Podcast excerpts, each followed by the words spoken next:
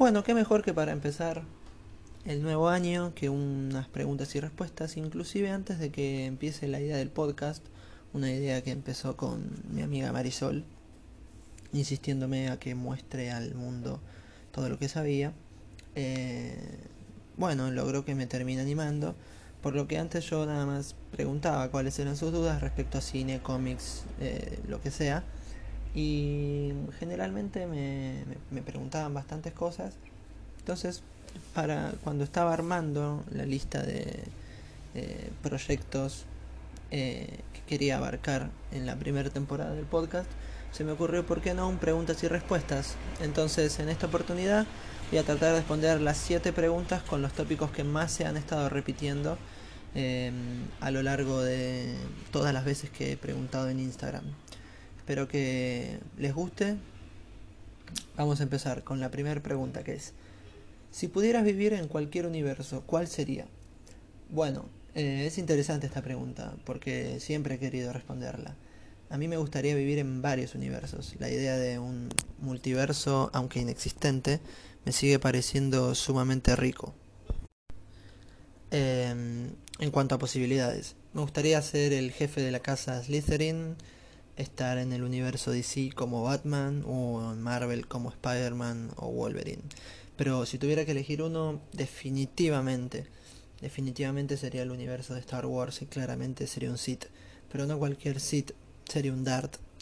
Tengo varias ideas no canon, obviamente serían fanfic, que para el que no sabe fanfic es cuando, eh, supongamos, un fanático eh, arma una historia sobre X personaje, por ejemplo Superman.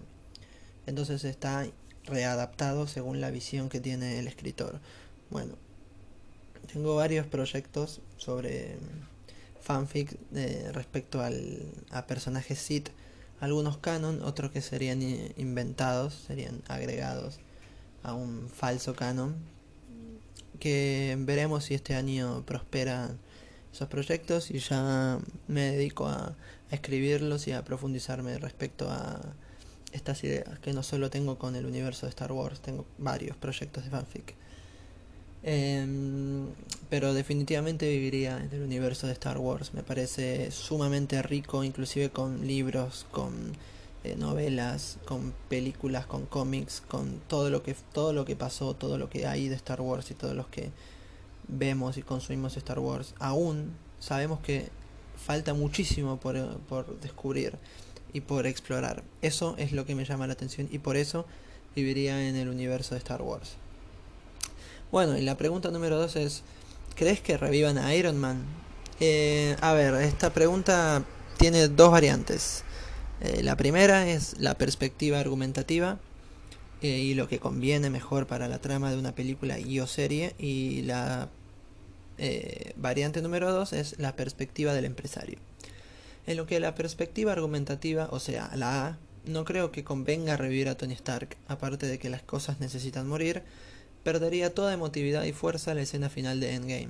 Spider-Man Far From Home y todos los videos motivacionales y emotivos que han hecho como homenaje, pero en el caso de hacerlo, creo que podría ser de otra realidad y que solo es un cameo. Creo que Tony Stark fue una excelente roca fundacional en el universo cinematográfico de Marvel, pero es momento de que se dé paso a, a que otras cosas vivan y para que eso suceda algunas deben morir.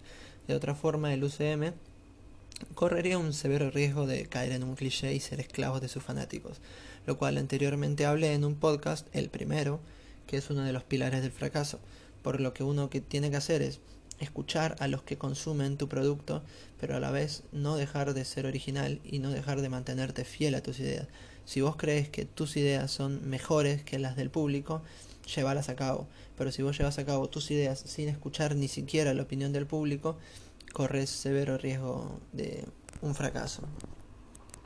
En la otra perspectiva, la del productor, la del jefe que tiene todo el dinero, sabe que una película, si de forma argumentativa es mediocre, tener un hito importante como el regreso de un actor como Robert Downey Jr. en un papel que traería tanto hype, en una película podría significar un box office, o sea, una recaudación bastante importante. Claramente eso opacaría, o al menos por un rato pequeño, lo mediocre o no de la cinta serie en cuestión.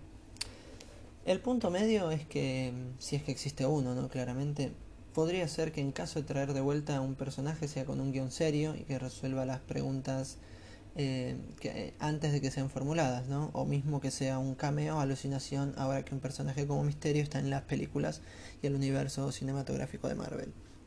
Lo, que, lo cual traería cierto equilibrio a la fuerza, eh, porque contentaría a los fanáticos, daría fanservice a los extremistas y daría mucho dinero a los productores, recuperando prácticamente en días la inversión total de una película o serie donde deciden hacer aparecer de nuevo a Tony Stark. Yo creo que la última opción, el punto medio, es la más ideal. Es importante que se entienda la mm, complejidad de revivir un personaje sin una historia eh, que tenga sentido. De lo contrario caeríamos en un cliché y el UCM empezaría a morir. Bueno, la tercera pregunta es, en cuanto a películas, ¿preferís DC o Marvel? Bueno, eso es bastante fácil, pero aún así me voy a extender un poquito. En cuanto a películas, me gusta mucho más Marvel porque siento que no han podido hacer una película de mi personaje favorito de todos, Batman, que esté a la altura de lo que representa su filosofía. El de Affleck fue el que más se acercó. En cambio, Marvel ha hecho obras magníficas como Endgame, Iron Man 1, Infinity War o Avengers. Y podría mencionar unas cuantas bellezas más. Eh, Fox, en algunos de sus arrebatos de lucidez, creó una magnífica película como Logan para despedir a uno de mis personajes favoritos y una de las mejores interpretaciones, la de Hugh Jackman. Pero en cuanto a cómics, me gusta mucho más DC. Si bien Marvel ha tenido obras increíbles como Infinity Gauntlet, Civil War, lo que ha explotado DC con Crisis en Tierras Infinitas, aquella saga de cómics que se hizo para reestructurar y restablecer en un momento eh, el caos argumentativo que traía el multiverso. Eh, Flashpoint, eh, The Dark Knight Returns de Frank Miller o inclusive la llamada Legion of Doom, aquel grupo de supervillanos comandados por Lex Luthor del cual se hizo referencia en la película de 2017 Justice League. Siento que eh, hay un universo más complejo, no llamaría maduro, pero con un toque más oscuro, se muestra más las los resultados de las batallas épicas que vemos en las películas. Es como que mm, un poco más serio y un poco más oscuro, específicamente los cómics que me gustan a mí, que son los de un Batman ya entrado en edad. Bueno, eh, ¿qué va a pasar con The Walking Dead? Es la cuarta pregunta. Y bien, esta pregunta es interesante. El cómic ya está finalizado, por lo que la serie tiene dos caminos. Adaptar lo más posible al cómic a la serie, lo que tomaría unas cuatro temporadas más o menos si eligen hacer sin nada de relleno, o jugar con el multiverso que ya han creado, que se diferencia del original de los cómics, por eso es multiverso, debido a las alteraciones que han realizado. Quiero creer que Negan va a tener más protagonismo cada vez, ya que no solo porque es el mejor personaje de la serie, no lo digo como fanático, sino estructuralmente es el mejor personaje, tiene un arco evolutivo impresionante, eh, sino que el actor es uno de los que más calidad tienen respecto a credibilidad y funcionaría para que Negan mismo sea quien cumpla las palabras de Rick Grimes, de que va a ver el mundo funcionar sin tener que matar, haciendo un parafraseo. Creo que en un Negan redimido, pero conservado, conservando algunas mañas como su sentido de humor e ironía típica. Respecto al, al resto de la serie, cómo terminaría, a mí me gustaría que termine similar a los cómics, con toda una generación de personas que no conocen el peligro de los caminantes porque finalmente se ha logrado paliar un poco y se ha logrado calmar y han podido rehacer su vida en una especie de neogénesis con toda una facilidad de personajes que nunca han conocido el peligro ese y sí han conocido el verdadero peligro de un apocalipsis, que no es la causa del apocalipsis, sino la convivencia con personas en situación de necesidad y supervivencia. Bueno, 5. De nuevo acá Pri eh, me pregunta, ¿por qué las películas de X-Men son tan malas?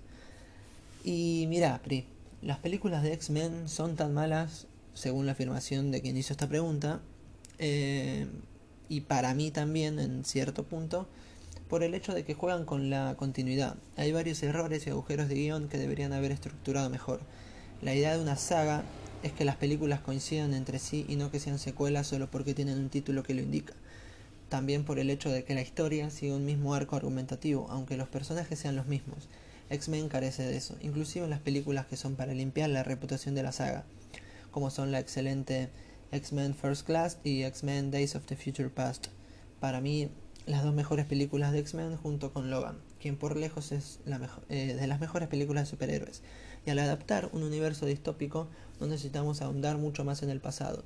Eh, pero por hacer una síntesis, fallan las películas porque no se deciden para crear una historia y armar una trama que trascienda la visión de los directores de cada una. Sexta pregunta. ¿Cuál es mi top de series de 2019? Esta pregunta me tomó más tiempo del que parecía. Y en un principio se me ocurrió hacerla como una especie de video para fin de año. Terminó pareciéndome muy cliché la idea. Así que bueno, mi top 3 de series en general de este 2019 es eh, Peaky Blinders, una excelente serie que todos deberíamos ver, con un Tom Hardy y un Cillian Murphy excelente en sus papeles, siendo una de sus mejores interpretaciones, la de ambos actores. Y lejos, una de mis favoritas del último tiempo. Tanto la fotografía como la dirección de la misma la hacen tener este lugar en mi top 3 de mejores series. Dark. Si querés no entender una serie y tener juego para los debates con tus amigos por mucho tiempo, inclusive sin llegar ninguno de ustedes a entender, Dark es la serie indicada. Yo todavía no la entiendo y eso que la he visto por lo menos cuatro veces. TC Sos, una gran recomendación de mi gran amigo Stefano, y no puedo decir nada más que no sea impecable serie. Mucho drama, mucho realismo, muy buen guion, van evolucionando todo de forma homogénea. Eh, es una serie que me comí en tres días y me impactó mucho, me acongojó mucho durante mucho tiempo. Impecable y altamente recomendable como serie. Es una serie que creo que todos deberíamos por lo menos darle una oportunidad, inclusive si no nos engancha al principio, como Breaking Bad para algunos. A mí me enganchó el principio Breaking Bad. Pero TC SOS es una serie que tenemos que ver, por lo menos este 2020. Eh, la última pregunta es, ¿qué va a pasar en el futuro con Marvel Studios y con DC? Bueno, hay rumores de que el universo cinematográfico de DC va a sufrir un reboot. que es un reboot? Que es cuando todas las películas que había hasta entonces, mmm, la nueva película que saquen, olvida todo lo anterior. Por ejemplo, Masacre en Texas 3 eh, es un reboot porque porque lo que hace es ignorar las otras dos películas y arranca de nuevo. Un reboot es arrancar de nuevo, sencillamente. Em, va a sufrir un reboot que será encabezado con Suicide Squad 2, la película dirigida por James Gunn, que se va a estrenar aproximadamente en 2022 o 2023, para introducir después a nuevas versiones de los héroes ya conocidos. Aunque mi pregunta es qué pasará con la exitosa Wonder Woman. Esa es una pregunta interesante para ahondar más. En breve voy a estar viendo qué onda, qué hago con, con esa pregunta y la duda que se me, se me despertó respondiendo esta pregunta. En breve se verán vistazos del Batman de Robert Pattinson, actor que no me desagrada, pero que sí me desagrada el hecho de que no esté más Ben Affleck quien había hecho un excelente papel como Batman, mostrando la versión más oscura y sangrienta de Batman, y que no todos cuentan, y lo cual me parece súper interesante para ahondar en un futuro, ya sea en películas solitarias o en series, pero mostrar aún más la complejitud y el realismo crudo de la existencia de un Batman. Respecto a Marvel Studios, se vienen series como WandaVision, Hawkeye, eh, Falcon ante Winter Soldier, películas como Black Widow, Venom 2, quien se dicen que va a tener un cameo de Tom Holland, el actual Spider-Man, y Los Eternos, para en 2021 volver con secuelas de Doctor Strange, Spider-Man y más. El formato con el que se van manejando es el que ya mencionaba que tenía como falla la saga de X-Men. Plantean una historia, una estructura argumentativa y los personajes y los directores juegan, pero saben perfectamente el rumbo y hacia dónde quieren ir. Eh, aunque esto obviamente no los excede de los errores que han tenido a lo largo de las 22 o 23 películas que ya han estrenado. Bueno, esto fue todo en este episodio, espero que les haya gustado. Se viene muchísimo contenido este, este año, muchísimos proyectos y espero que me sigan acompañando y que cada vez seamos más. Hasta Dios.